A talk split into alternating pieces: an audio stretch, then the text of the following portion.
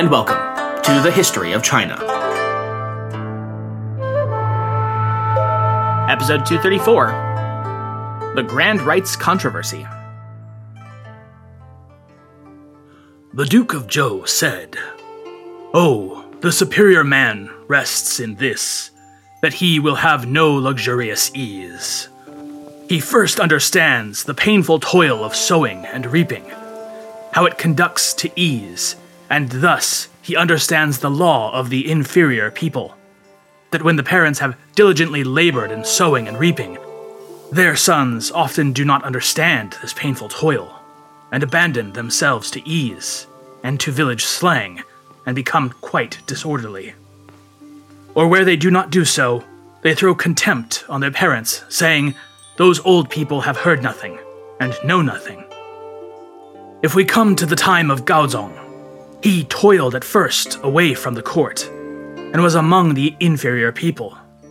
When he came to the throne, it may be said that while he was in the mourning shed for 3 years, he did not speak. Afterwards, he was still inclined not to speak.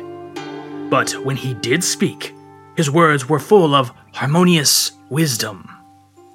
He did not dare indulge in useless and easy ways, but admirably and tranquilly presided over the empire of Yin, till in all of its states, great and small, there was not a single murmur. It was thus that Gaozong enjoyed the throne for 59 years. From An Admonition Against Luxurious Ease in the Book of Documents. Zhu Houcong was born on September 16, 1507, on his family's estate in Anlu, Huguang Province, today Zhongxiangxian in Hubei. According to the histories of the period, at least, his birth was accompanied by a panoply of auspicious and miraculous events. It is written, for instance, that upon the little princeling's birth, the ever-murky Yellow River flowed clear as crystal for 45 days, and that all across the empire the sky was filled day after day with rose-gold clouds. Why were there such extraordinary events attributed to the birth of this baby boy? Well, we'll get to that. His father, the Prince of Xing, was the fourth son of the Chenghua Emperor, and the eldest of 3 total sons with his concubine, Lady Shao. As a cadet branch of the royal family, therefore, young Zhu Houcong could look forward to a life of local wealth, comfort, and power, but national irrelevance. He was a cousin to the primary imperial line, and therefore so far out of any kind of prospects in the successional order that it was ludicrous to even contemplate. His mother, Lady Jiang, was the daughter of an officer in the Capital Guard Corps, who had wed the Prince of Xing in 1492, and then accompanied her husband to his estate in Anlu 2 years later in 1494. Growing up, Houcong was fond of both poetry and calligraphy, largely ignoring other leisurely pursuits with his peers and focusing on his literary artistry. In terms of aptitude, he was, quote, "considered remarkable." When he was very young, his father taught him to recite Tang Dynasty poetry, and he could often repeat the poems accurately after several attempts, end quote. He was taught primarily under his father's direct tutelage, and was described as an apt pupil. Part and parcel to this education was the Prince of Xing instructing and preparing his only son to one day take over the title and duties of the family. From a young age, therefore, his father had Houcong participating in all customary rituals and ceremonies within his own princely court, and even had the boy accompany him to Beijing when occasion allowed, in order to observe when the prince was summoned to pay his obeisance to the throne. As a result, this bright, studious boy quickly became adept with ritual and ceremonial behaviors and expectations, knowledge that would serve him very well indeed only a few years later. In July of 1519, Houcong's father furthered the proud Zhu clan tradition of dying very young, after taking terminally ill at about age 43. This meant, of course, that Zhu Houcong took over as the head of the household, assuming most of the duties of his father with the assistance of his palace chamberlain. Foremost among these duties was to observe the customary mourning period of 3 years for his late father. Thus did the 11-year-old settle in for a period of solemn offerings and quiet contemplation. All of that would be cut abruptly short, however, with the drunken near-drowning leading to terminal sickness of party boy supreme, the Zhengde Emperor, in October of 1520. As we noted last time, even though he had a solid 6 months to come to terms with his pretty obviously losing battle with mortality. Zhengde never did manage to get around to appointing or indicating any kind of an heir whatsoever. Rather, in an almost Alexander of Macedon fashion, he pretty much said, "You guys figure it out, I'm out of here," and died the following April 19th. Everything was left, as per his final testament, in the hands of his Grand Secretaries. His Grand Secretaries, as it so happened, had long since figured out that Zhengde wasn't going to get around to naming an heir, and so already had a contingency plan set up. 5 days before the emperor's death, they started that ball rolling. A special edict was issued by the chief Grand Secretary, Yang Tinghe, in the emperor's name, ordering the royal cousin, Zhu Houcong, to cut short his filial mourning period and at once assume his father's title as the new Prince of Xing. Once Zhengde had breathed his last, Yang instructed the eunuch heads of the Directorate of Ceremonies to request an edict from the Empress Dowager naming the 13-year-old Prince of Xing as the legitimate successor to the late Zhengde Emperor. Yang cited his rationale for this unorthodox decision as stemming from no less than the ancestral injunctions penned by the Hongwu Emperor himself on how to manage the affairs of the Ming state. As Yang explained it, the injunction stated that, quote, "When the elder brother dies, the younger brother shall succeed him," end quote. And, well, since Zhengde had no living brothers, his closest blood relative was the Prince of Xing, who was the only son of the Hongzhi Emperor's youngest brother and Zhengde's first cousin. So, you know, practically brothers. It was an open and shut case, Yang Tinghe said, perfectly clear. Granted, he had sort of creatively interpreted the actual passage from the ancestral injunctions, which is as follows, quote, "Whenever there is no heir apparent at court, then the younger brother must succeed the elder brother. One born of a legitimate mother, a principal consort or empress, must be installed. One born of a mother other than the legitimate one, a secondary consort, even though he be the eldest, cannot be installed.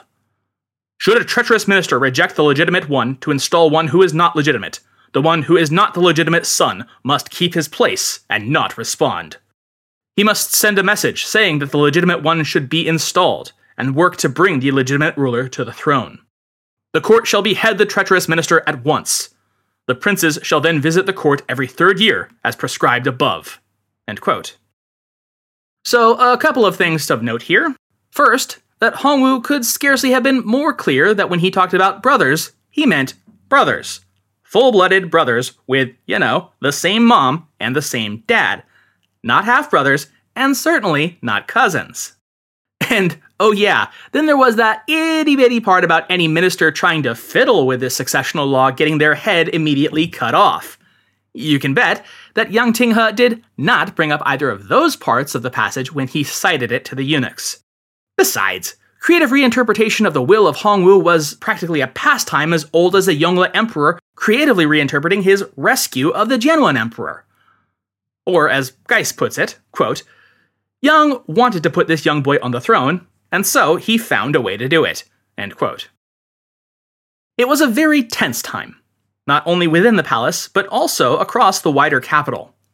It was widely known that the late emperor's favorite general, second favorite general, Jiang Bin, had been angling to be the one at Zhengde's side when he died, so that he could be the one to name his own chosen successor.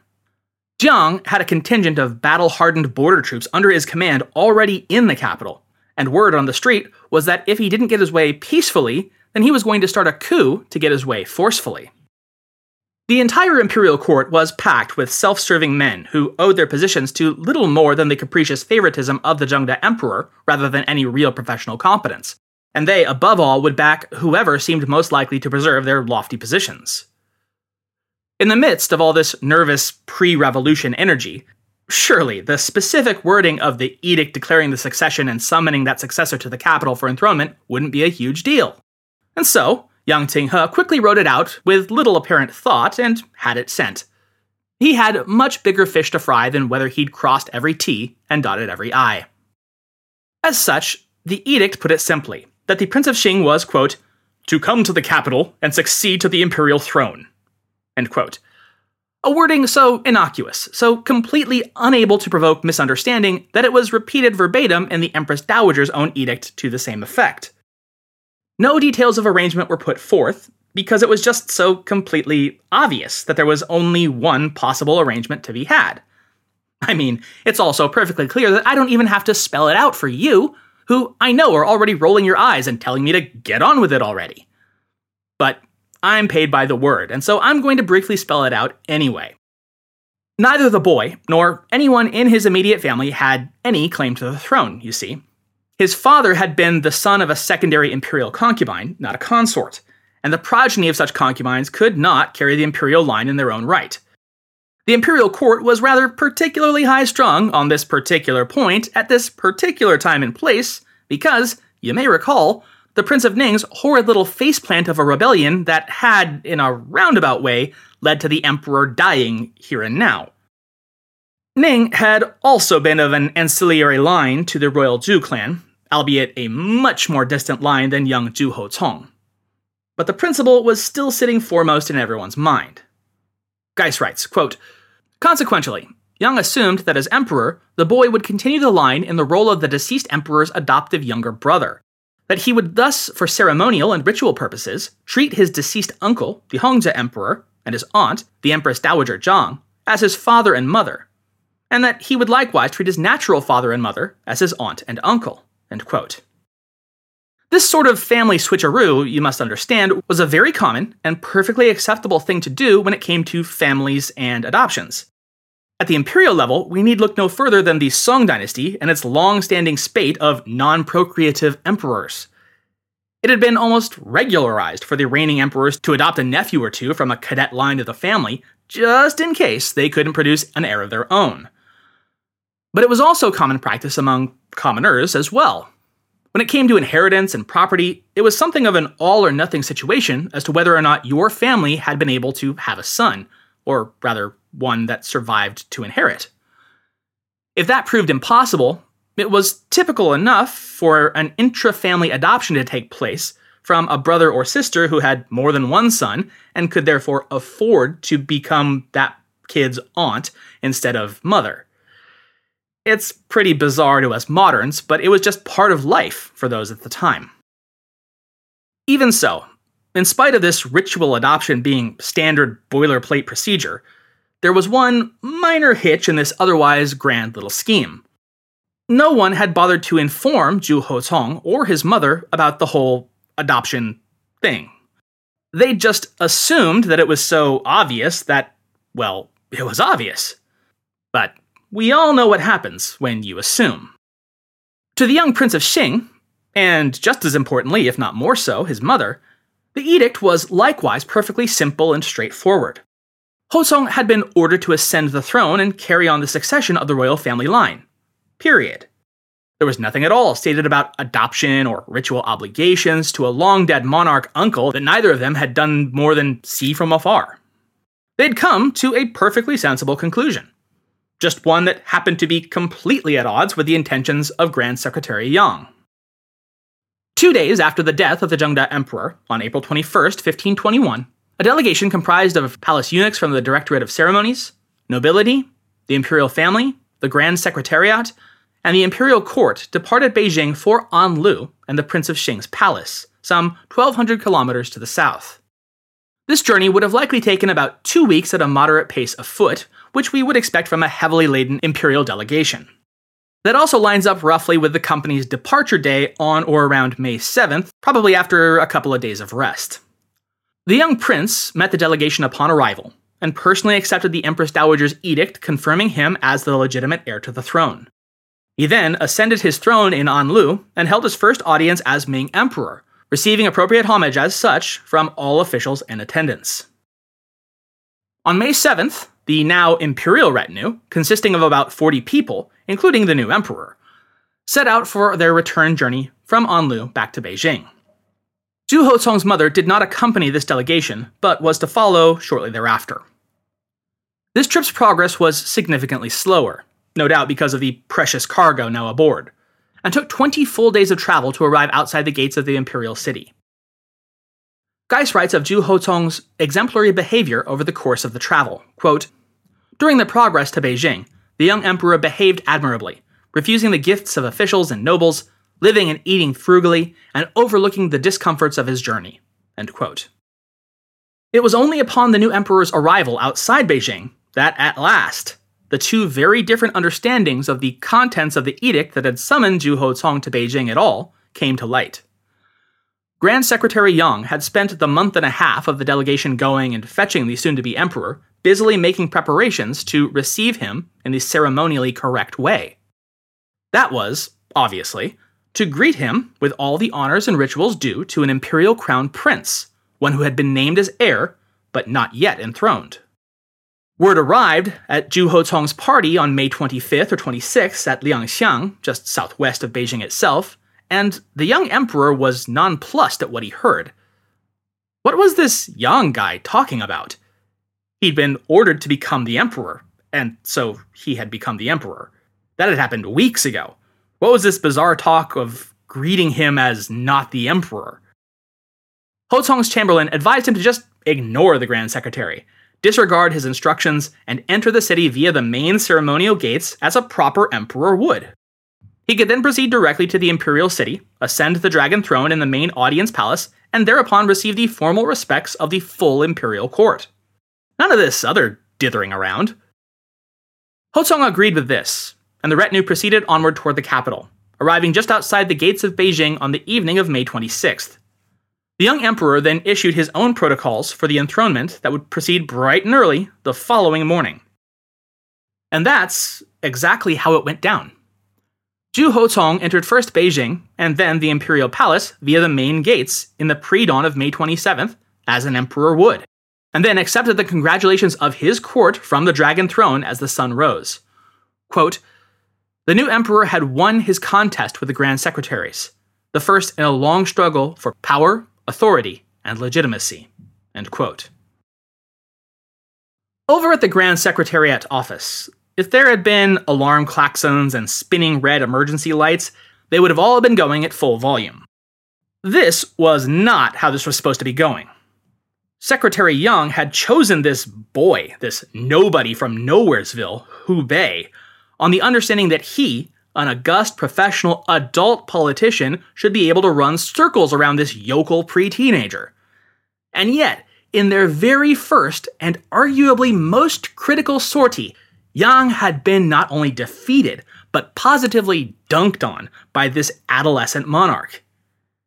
And much to Yang's chagrin, it wasn't just some one-off. As it would turn out, the battle for power between the secretaries and the throne was only just beginning. 5 days after his formal enthronement, on the 1st of June, the young emperor issued an order to the Ministry of Rites. But before I get into the details of that, this is the part where I tell you that I'm going to start referring to him by his era name, which is the Jiajing Emperor. This should not be confused with the similar-sounding Jiaqing Emperor, the 6th Manchu Qing sovereign, who will come to power about 300 years from now. No, our emperor here today is Jiajing, which means admirable tranquility. It comes from the classic text, the Book of Documents, quoted at the top of this episode, in which the Duke of Zhou compares the rule of King Wuding of Shang, aka Gaozong of Yin, the supposedly 21st Shang monarch, though the first historical Chinese figure we actually have solid evidence for, to that of his son, Zhu Jia, that the father had that admirable tranquility that caused his reign to prosper, whereas his son did not. So, yeah, the Jiajing Emperor. Jiajing ordered his Ministry of Rites to recommend for him the proper rituals and titles to confer upon his dear departed father. Cue alarm bells in the office of Yang Tinghe, because, remember, as he understood it, and was still under the assumption that everyone else also understood it, the new emperor had accepted the imperial adoption by taking up the throne, and therefore his father was the deceased Chenghua Emperor, his mother the still living Empress Dowager, and his birth parents were now his aunt and uncle. Geiss puts it, quote, "The debate at the Ming court focused on the distinction between Tong, legitimate succession in the dynastic line, and Shu, bloodline succession, or succession by adoption, in clan law. The position advanced by the Grand Secretaries held that he who succeeds a man should be a son to him, a fundamental tenet of clan law. Thus, the young Jiajing Emperor was urged to treat his aunt and uncle as his mother and father, and vice versa. However, the opposition pointed out that in this case, the emperor had never been adopted or installed as heir apparent by his predecessor, and that there was a clear distinction between legitimate succession in a ruling dynasty and the conventional practices of clan law, which had never in the past regulated the order and terms of imperial succession." End quote. So, Yang instructed the Ministry of Rites to reply back to the emperor to that effect, and to base its reply on two legal precedents handpicked by Yang Tinghe himself, the successions of the Prince of Dingtao during the Han Dynasty, and that of the Prince of Pu in the Song Dynasty. Yang then tacked on that anyone who disagreed with him was a traitor and should be executed, which seems a little harsh, but whatever. Yang's selection of these two cases in particular is bizarre. I really don't understand what he thought he was doing here. So, in the case of the Prince of Dingtao, Emperor Cheng of Han, lacking an heir, had selected his nephew, the Prince of Dingtao, to succeed him.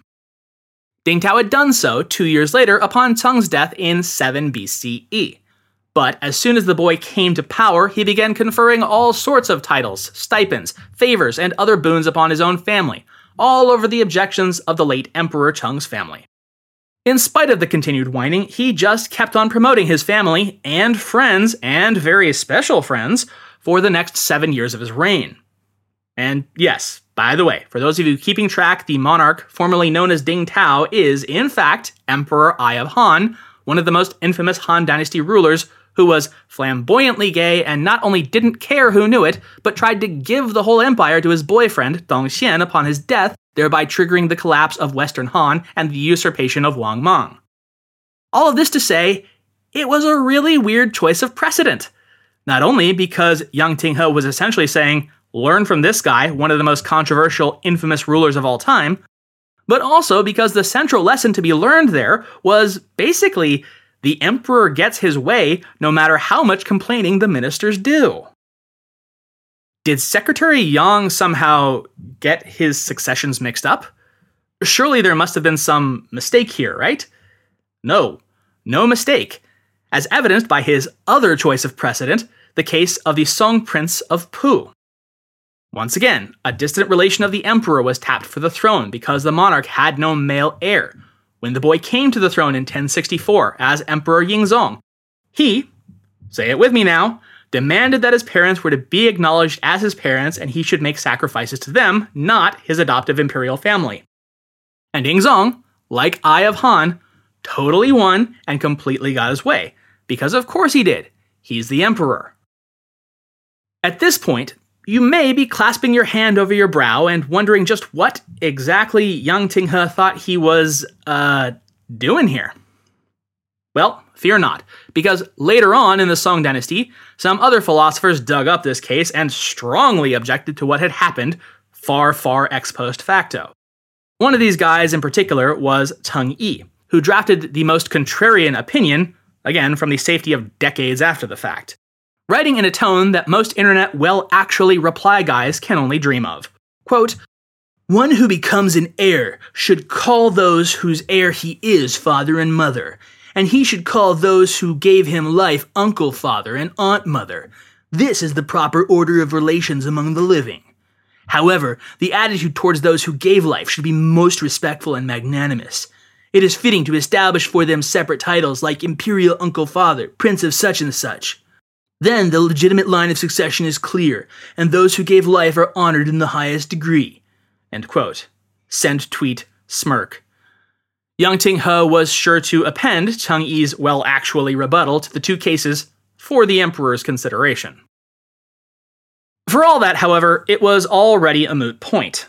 Not only was Yang flying squarely in the face of the long-standing precedents for imperial succession, not only had he chosen perhaps the two worst possible cases to cite as precedent in the history of the Chinese Empire, but he was arguing his case while being fully and completely over a barrel.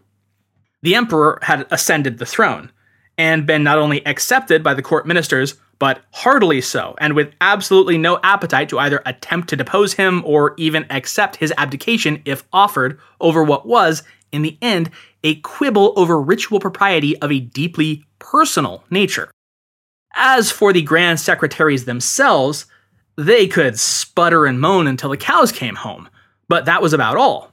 Because, after all, installing Jiajing had been their idea in the first place. They could hardly now be seen trying to raise doubts about the suitability or legitimacy of their own winning candidate. Not that such facts would ever deter Yang Tinghe in his tireless quest to make the emperor call his dad uncle and his uncle dad.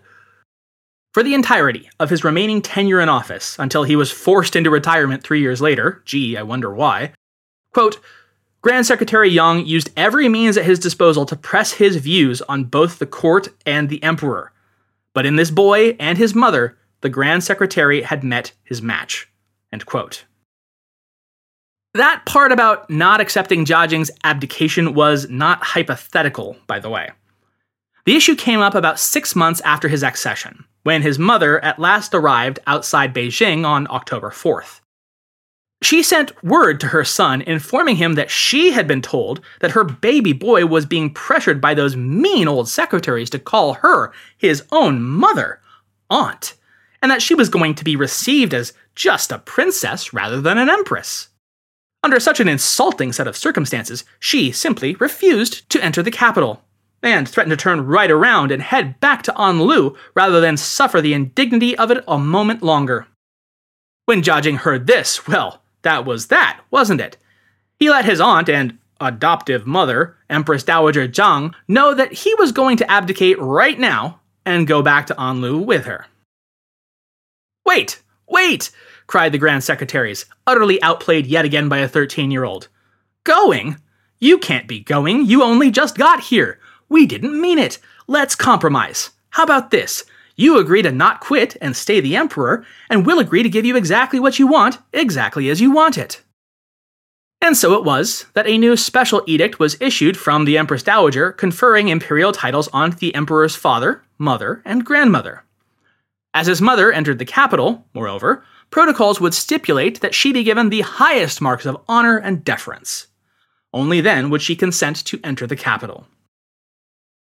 Even after this concession, though, the Empress Dowager continued to treat Jiajing's mother as lesser than herself, as a lowly imperial princess rather than full-on empress in her own right.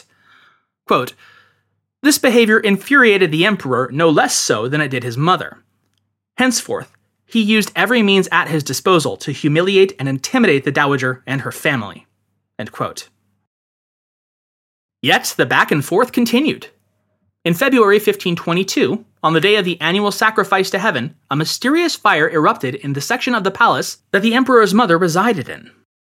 Fire, it was long understood, was the element of ritual, and as such, Grand Secretary Yang interpreted this as a dire omen that the imperial ancestors were displeased with the sacrificial arrangements, and in particular, the new imperial titles. He was able to thereby force the emperor to rescind his parents' imperial titles, at least temporarily. That lasted all of a year and a half, during the entire course of which the Jiajing Emperor was pointedly quite mad at his secretaries. But finally, on June 30th, 1522, the Emperor ordered his Grand Secretaries to appear before him at a private audience. Once assembled, he instructed them that they were to immediately restore the imperial honorifics to his family members. While in the imperial presence directly, none of the Grand Secretaries, not even Yang Tinghe, could muster up the courage to refuse his command. And yet, the instant that they were outside of the imperial eye line, they started right in with each other, how they had no intention of actually carrying the order out, and then drafted a formal protest, closing with the question, quote, how can you continue to avoid what is right and proper, just to indulge your own feelings?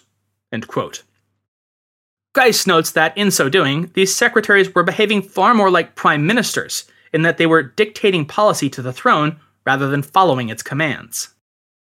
If this could be called a victory for the Grand Secretaries, it would prove to be a fleeting one. All the secretaries, and Yang in particular as the head of the organization, had been making no friends in their near single-minded pursuit of bending the emperor to this specific ritual will of theirs. They consolidated their power within the court and demanded support for their position, threatening and even outright eliminating anyone who crossed them, having them cashiered, imprisoned, and even banished nearly at will. This sort of arbitrary, tyrannical punishment was applied to hundreds of officials across 1521 and beyond. Suffice it to say, there was a more than healthy dose of anti-Yang Tinghe sentiment swirling all around the empire by the end of 1523.